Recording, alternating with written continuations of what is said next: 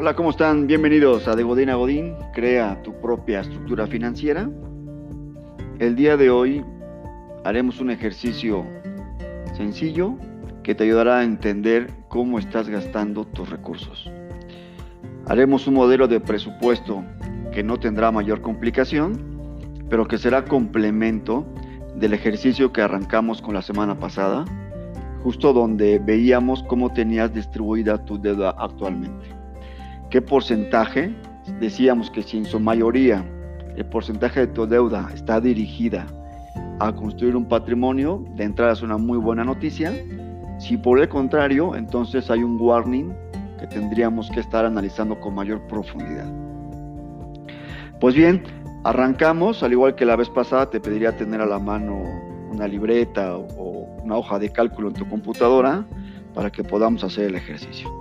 Entonces arrancamos eh, la primera columna, por favor pon el nombre descripción y seguido la parte de abajo arranquemos con ingresos netos.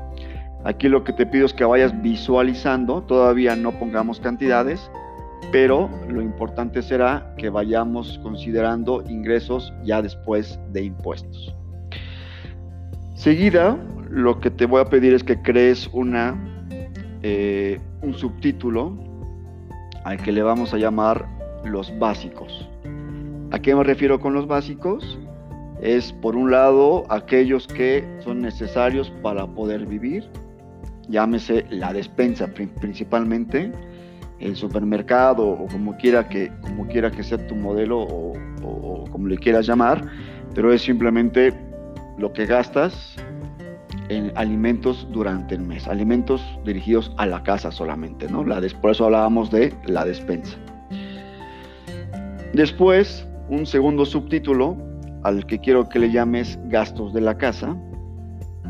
Y ahí lo que quiero que vayas enumerando hacia abajo también es, son los gastos asociados directamente a la, a la manutención de la casa. Llámese luz, llámese el pago del agua, el pago del mantenimiento si es que aplica porque vives en un fraccionamiento o lo que sea, eh, el pago de los servicios de internet, etcétera. Todos aquellos gastos asociados a la casa. Una tercera clasificación a la que quiero que le llames gastos familiares. Y esto tiene que ver con el pago de las colegiaturas, la compra de ropa, el pago del celular, el pago de la gasolina, todos aquellos gastos que involucran normalmente o tienen que ver con ya mucho más con la familia. Un cuarto al que yo le llamo aquellos gastos para consentirse. Es, decir, si tienes la costumbre de repente salir a cenar fines de semana o hacer una reunión con los amigos, una reunión familiar y demás, todos estos gastos que si bien no son necesarios estrictamente como para, para vivir, digamos, pues sí son importantes también como parte de tu, de tu estilo de vida. Y bueno, pues al final dejaré uno que se llame otros, pues si hay algún gasto asociado que no, que no esté englobado en las clasificaciones que he comentado. Y por último, la clasificación a la que le vamos a llamar deudas, que desde luego tiene que ver con el ejercicio que hicimos la semana pasada. Entonces, una vez que ya tengas esta estructura en tu hoja de cálculo o en tu libreta o lo que te sea mucho más sencillo, en la segunda columna, pues ya lo que te voy a pedir es que pongamos montos. Lo que te decía es que cuando hablemos de ingresos, hablemos de ingresos netos, que no tiene que ver ya con, eh, más bien una vez que ya nos hayan descontado los impuestos, y pongamos ahí la cantidad que recibes de manera mensual.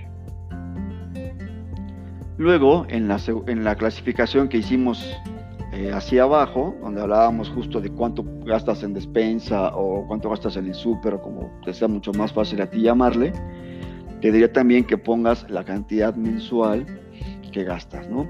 No te preocupes, insisto, si no tienes la cantidad exacta ahorita o saca un promedio o toma el último importe que gastaste en el mes pasado. Simplemente aquí de lo que se trata es de poner y crear un modelo que te pueda servir como de referencia hacia adelante. Y así sucesivamente, cuánto gastas de luz, cuánto gastas de pago de internet, cuánto gastas de los servicios de streaming, etc. Eh, lo mismo con gastos familiares, los gastos para consentirte, algún otro rubro que hayamos dejado fuera los que acabo de mencionar. Y finalmente el saldo del ejercicio de la semana pasada, cuánto estás pagando mensualmente de deudas, es lo que tendrías que estar poniendo en la última clasificación que pusimos. Finalmente, lo que te voy a pedir es que sumes cada una de las clasificaciones, es decir, de la primera la que llamamos los básicos, cuánto te gastas de despensa, supermercado, como lo hayas querido llamar. Dos, cuánto te gastas en todo lo que tiene que ver con la casa. Decíamos que podía ser la luz, servicios de streaming, los mantenimientos, el internet, etc. Lo mismo con los gastos familiares. Lo mismo para la parte de consentirse. Otros y el de las deudas. Una vez que ya lo tengas, por favor saca el gran total, súmalo y al final lo que te voy a pedir simplemente que hagas una resta muy sencilla, ingresos menos los gastos totales que tienes cada mes. Eso te va a dar un saldo ya sea a favor o en contra. Y por último, lo que te quiero pedir es que saques, al igual que como lo hiciste con las deudas, cuál es la participación o el mix que tiene cada uno de los gastos. Es decir, tendrás que dividir los gastos básicos entre el total que te haya resultado, luego la clasificación de los gastos de la casa entre el total, luego gastos familiares y así con cada una de las clasificaciones y al final deberías sumarte el 100%. Entonces aquí el ejercicio y la reflexión tiene que ver en cómo se te va la mayor parte de tus ingresos, en qué lo estás empleando. En el pago de las deudas, lo estás empleando después en los básicos o lo estás empleando más en gastos para consentirte o en gastos familiares. ¿no? Aquí ya se vuelve claramente eh, una situación particular para cada quien, pero el ejercicio es simplemente que tengas visibilidad de qué y en cómo estás gastando el dinero. Es un ejercicio sencillo. Eh, yo te diría, hazlo una vez, ¿no? Con calma, tómate tu tiempo eh, y es una práctica que tiene sentido que la hagas mes a mes. Por ahora, como te decía, no te preocupes tanto por tener las cifras exactas, pero sí más bien que vete creando la disciplina, el hábito de que una vez al mes hagas este presupuesto para que tengas visibilidad de cómo, de cómo estás gastando el dinero. Soy Alex Carvajal, nos vemos en el próximo capítulo. Iremos avanzando con tips a medida que, vayan eh, transcurriendo las semanas. Y bueno, espero que te haya sido de utilidad este ejercicio. Cuídate que te vaya muy bien.